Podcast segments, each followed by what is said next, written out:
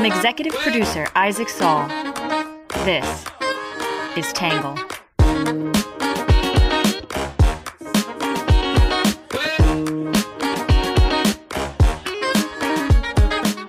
Good morning, good afternoon, and good evening, and welcome to the Tangle Podcast, a place where we get views from across the political spectrum, some independent thinking, and a little bit of my take. I'm your host, Isaac Saul, and on today's episode, we're going to be talking about the heat records that were shattered, broken, approached, passed, whatever you want to call it, last week across the globe. Also, obviously, we've been dealing with some wildfire smoke here in the United States that's kind of tied into this conversation, which is all related to climate change. We're going to be talking about what the records were, what just happened, some of the commentary it has ignited, and of course, share some views from the left and the right. Before we jump in, though, as always, we'll start off with some quick hits.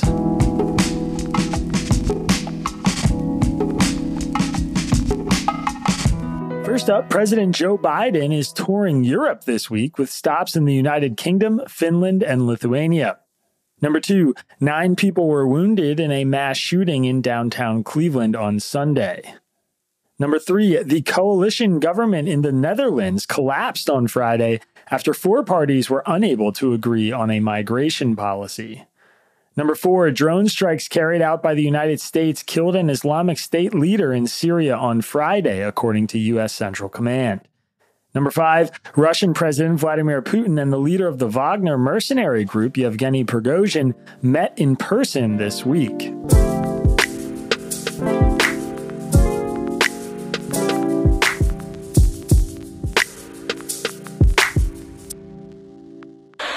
An astonishing milestone this week. Monday and Tuesday, the hottest days ever recorded on Earth. Here in the U.S., Americans feeling the brutal summer heat firsthand. Over 20 million under heat alerts today. Millions of Americans are under alerts, and across the planet, thermostats are at the top of the range. More than 67 million Americans from Arizona to Maine saw temperatures hit the 90s. It's been a week of record breaking heat around the world. The average global temperature on Wednesday hit 62.9 degrees Fahrenheit. According to researchers at the University of Maine, that matched the unofficial record high just set on Tuesday. The grim milestones are the latest in a series of climate change driven extremes. Out of controlled wildfires in Canada have burned millions of acres, displaced tens of thousands of people, and blanketed wide swaths of the U.S. in thick smoke. Last week, Earth recorded four straight days that tied or broke the hottest days known since record keeping began in 1979. Data from the National Oceanic and Atmospheric Administration show that the average global temperature on Thursday climbed to 63.03 degrees Fahrenheit, 1.8 degrees Fahrenheit above the average for that date, and an increase from the 62.9 degree Fahrenheit record set the day before. Global temperatures were driven up by a marine heat wave in the North Atlantic, heat waves across Texas and Mexico, record heat in China, and the drought conditions that have contributed to wildfires still burning in Canada. Smoke from those wildfires has caused major cities across the northern United States, including New York, Chicago, and Philadelphia, to experience some of the worst air quality in the world over consecutive days in the last month. While global heat records like this are preliminary, the data will be checked and pored over in the coming weeks. Temperature monitoring is more reliable now than it has ever been.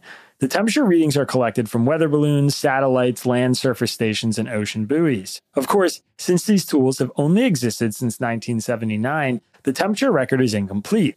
However, paired with studies in which meteorologists have estimated the history of the planet's temperature, the readings suggest we could be living through the hottest days in human history.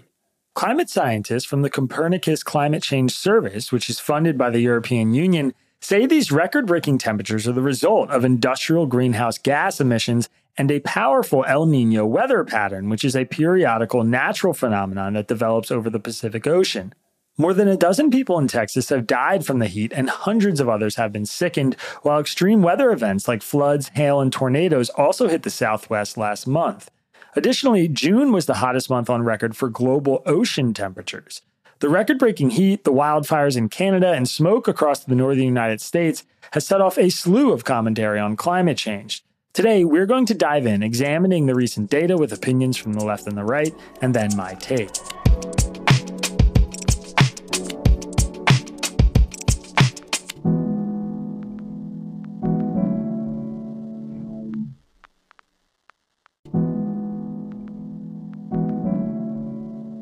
First up, we'll start with what the left is saying. Many on the left warn that we are in a dangerous era and must take more immediate action to fight climate change.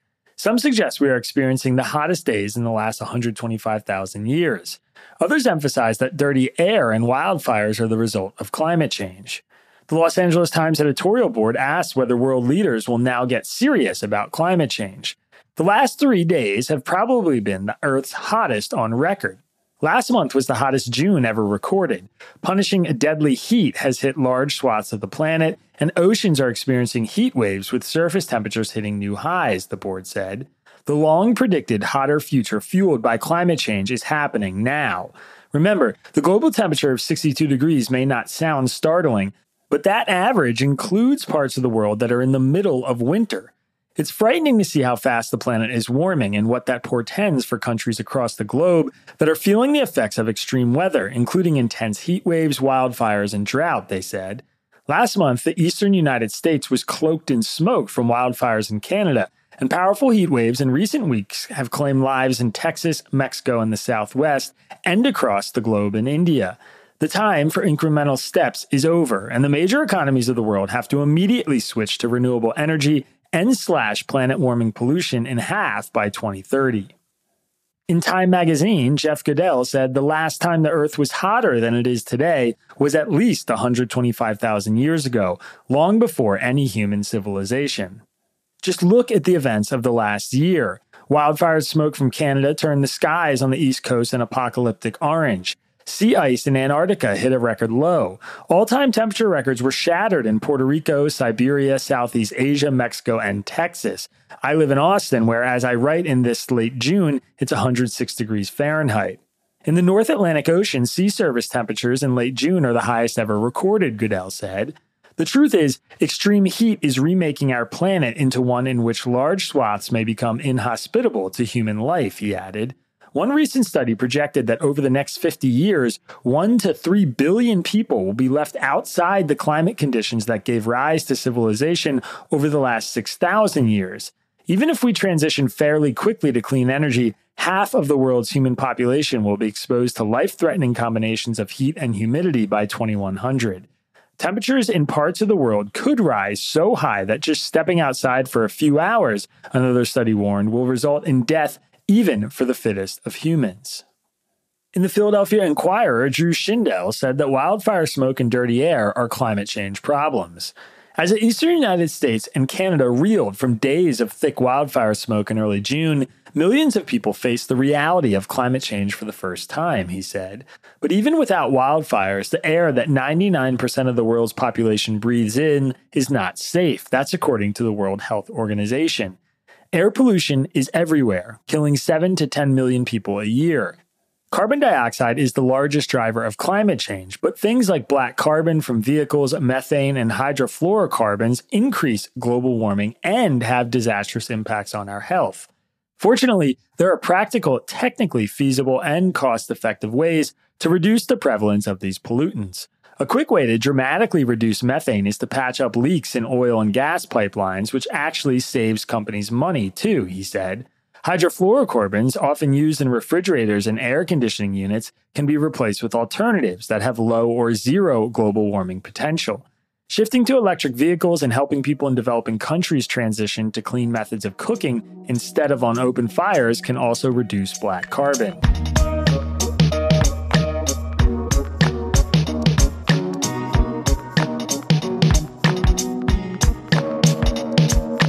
That is it for the left is saying, which brings us to what the right is saying. Many on the right question how meaningful the heat records are and argue that the data is imprecise. Some criticize the solutions being pushed by the left, arguing that dire predictions about the future have often been inaccurate. Others say it is environmental groups that have made some of these issues, like wildfires, harder to address. In the Wall Street Journal, Steven Milloy said, Don't believe the hottest days ever rhetoric. One obvious problem with the updated narrative is that there are no satellite data from 125,000 years ago. Calculated estimates of current temperatures can't be fairly compared with guesses of global temperature from thousands of years ago, Milloy wrote, pointing to average temperatures of 57.5 degrees tracked by the website temperature.global. Moreover, the notion of average global temperatures is meaningless. Average global temperatures is a concept invented by and for the global warming hypothesis. It is more a political concept than a scientific one. The Earth and its atmosphere is large and diverse, and no place is meaningfully average. Also, our temperature data are imprecise, he said. It has been estimated that 96% of US temperature stations produce corrupted data. About 92% of them have a margin of error of a full degree Celsius or nearly 2 degrees Fahrenheit. The lack of precision of reported temperatures, whether estimated or measured, is not reassuring. Even temperature data presented since 1880 is misleading, as regular temperature collection in places such as the North and South Poles began much later. In Fox News, Jim Nelles said the Green Mafia is losing its collective mind. In the 1960s, we were all going to die from famine driven by overpopulation. We were heading for a new ice age in the 1970s. The oceans were going to be void of fish, and the hole in the ozone layer was going to kill us all. Then we started to hear about global warming, and the predictions became even more dire, Nelles wrote. When that didn't happen, the Green Mafia coined the phrase climate change to basically blame any natural disaster or unusual weather event as yet another human driven greed and gluttony. Laws in California have already gone into effect prohibiting large trucks and buses made before 2010 from operating on the state's roadways. To meet the European Union's carbon reduction goals, the government of Ireland has proposed culling, which is a polite way of saying killing 200,000 cows, effectively reducing the nation's dairy herd by 10%. Not to be outdone, New York City has proposed new regulations for wood and coal fired pizza ovens operated within the city's five boroughs. That would cost 20,000 to $30,000 per eatery. But the grand prize goes to the Biden administration, which is open to studying how to block sunlight to save the earth from climate change. In the Washington Examiner, John Karakoulakis said environmental groups deserve some blame for things like wildfires.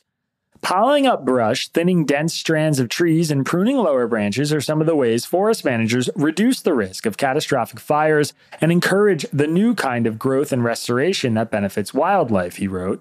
But a faction of the environmental movement finds this kind of human activity in forests to be unacceptable, and for decades, these activists have been waging war against forest managers in the courts.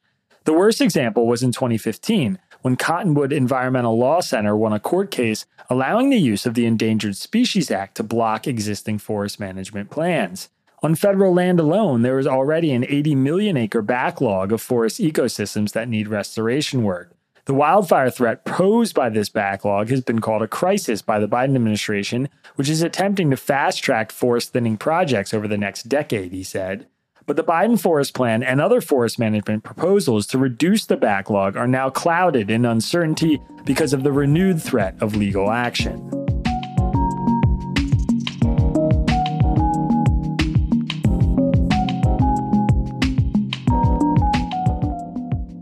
Right, that is it for the left and the right are saying, which brings us to my take. So let me make a few broad points and then I'll try to briefly flesh them out. One, climate change is real and it is caused by human activity and it is concerning. Two, average temperature records don't seem like a very important measurement to me. Three, there is a lot of great news on our energy transition. Four, the wildfire issues are not just about the climate. And five, doomerism is not going to get us anywhere. First, climate change is real. This is rather simple. We wrote a whole piece examining climate change, and if you want, you can go read it. Humans are an incredibly powerful force on the planet, and we are impacting it every day with our emissions, which are contributing to increased global temperatures. There are worthy caveats to this, like that climate change might impact us in a way we haven't expected. Steven Koonin just wrote a whole piece about how its impact on the economy might be far more marginal than we think. Others have suggested global warming will actually reduce extreme weather deaths because cold is so much more dangerous than heat. These kinds of variations might be true, but the overall cost and threat of climate change is still very real, and we're witnessing it now in real time. Two, Global average records are not the most important thing to focus on. This is just tied directly to today's main topic. I understand why breaking these heat records is newsy and makes for headlines. If the planet is getting measurably warmer on average, we can expect temperatures to be going up in most places. The central threat of climate change is that, as a result of higher temperatures, certain areas will become difficult or impossible to inhabit due to extreme weather and sea level rise, and then constant flooding, which will create mass migration and threaten food and water supplies. This will be expensive, disruptive, and potentially deadly. Things like insects spreading to new places or ocean habitats being harmed by warm temperatures will also matter a great deal. But quibbling over global averages is in some ways a distraction. It's the trend that matters, and that trend is pretty obvious. The primary threats are about what happens because of this trend already hot places getting way too hot, and coastal areas flooding. More concerning to me than global temperature records is the extreme and unprecedented heat in localized places like the southwestern United States and seeing temperature readings trending up and to the right in the data we have on record. Three, energy transition. This has not been talked about enough during the current news cycle. There are so many things to cite, it's hard to know where to start. The US is drastically reducing its emissions, which is primarily driven by energy sources. Wind and solar have overtaken fossil fuels in the European Union. The cost of solar panels has plummeted, driving more adoption. We're investing billions and billions of dollars into more efficient energy sources. Technology tied to electrifying transit is absolutely booming. Battery storage is improving, carbon capture technology is in its infancy, and future technology like fusion and next generation nuclear energy are promising. You can go read dozens and dozens of stories about the positive moves we are making. The upshot we are actually making meaningful progress in changing how we consume energy, which has a large impact on how we treat the planet. Four, wildfires are not just about the climate. One of the most jarring experiences for me in the last year was the wildfire smoke that blanketed the East Coast. It really did feel apocalyptic and actually did have a direct and meaningful negative impact on my life. I was forced inside for consecutive days. I had to cancel outdoor plans. In parts of the world, wildfires are probably worsening because of the drought induced dryness caused by climate change. But the right and Trump are also correct that they are worsening because of terrible forest management. Environmental groups trying to protect areas from controlled burns can make this a lot worse, but that doesn't mean that increased drought conditions aren't still a major problem. And five, doomerism isn't helping. Just like the debate about the existence of climate change is dead, as Philip Bump put it in the Washington Post, so too should climate doomerism die. Our way out of this is not anti capitalist rhetoric about how the planet is beyond repair, and we have no way out except to lower our standard of living, to degrow, and to upend daily life with overnight changes. In the short term, US government investment and involvement has probably gone as far as it will, but there is still a lot we can do. As Noah Smith has written, the answer is a technology focused, bottom up, whole of society effort. Jim Nels, under what the right is saying, is actually right that a lot of the predicted doom, like ozone layer destruction, never came to be. But the reason for that is that we didn't spend all our time talking about whether the problem was real or how it would be impossible to overcome. We actually took concerted action by leaning into solid science and banning chemicals that we discovered were destroying the ozone layer. We need that same kind of collective, holistic effort on these climate issues too. Yes, countries like China must curb its coal industry. Yes, we'll need a diverse energy ecosystem, likely one that includes nuclear power. And yes, we'll enjoy some of these transitions organically as certain climate friendly options become more affordable than traditional ones like electric cars or natural gas.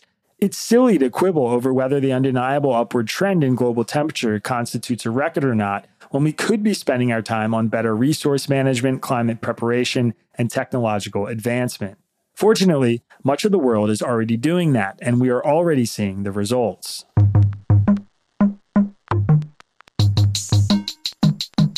All right, next up is your questions answered. This one is from Nick in Land O'Lakes, Florida. Nick said, I'm wondering what your take is on the safety of sending children to school in the United States. With school shootings becoming normalized there and the additional mental health impacts of active shooter drills with instructions for children to cover themselves and their friends in blood, it feels like the risks outweigh the reward if you have any other options. Uh, so, Nick, look, it was a little jarring to see this question because I actually had a similar conversation with a friend just a few weeks ago, and my message to him is the same as it is to you. Sending your kids to school is still very, very safe. In fact, the most dangerous part of their day is probably the trip to school on the bus ride or in the car with their parents. I'm not going to sit here and pretend like there is nothing to worry about. When you read a new story about a school shooting seemingly every week, it is fair to get an overwhelming sense that we are utterly broken. But I also think the mass hysteria and nonstop coverage of these events make the threat seem much bigger than it is and has a contagion effect that actually makes them happen more frequently. The odds that an American child will die in a mass shooting at a school are roughly 10 million to 1. That's pretty much on par with being killed in an earthquake or struck by lightning. If that seems hard to believe, I'm not surprised, so it's worth considering why. I find it more helpful and more believable that our mitigation methods are actually more harmful than they are helpful. Things like active shooter drills, which will almost never be used, yet are conducted in 95% of schools anyway, for obvious reasons, are making kids more anxious and depressed. So, my short answer yes, sending your kids to school is still safe and should still be done.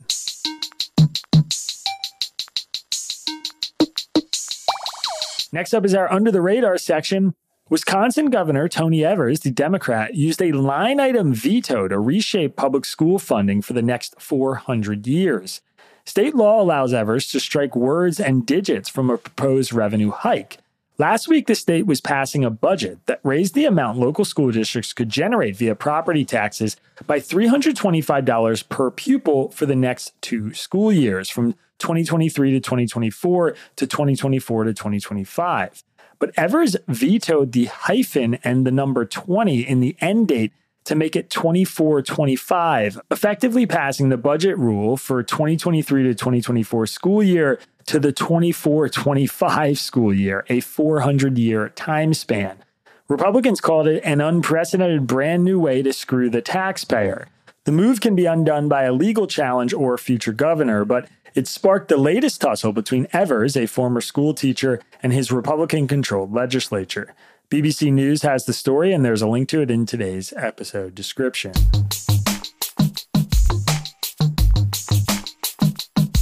Next up is the number section. The temperature in degrees Fahrenheit of San Angelo, Texas on June 25th was 112. That's a new record. The temperature in degrees Fahrenheit of San Angelo, Texas's previous record from 1994 was just 104 degrees Fahrenheit.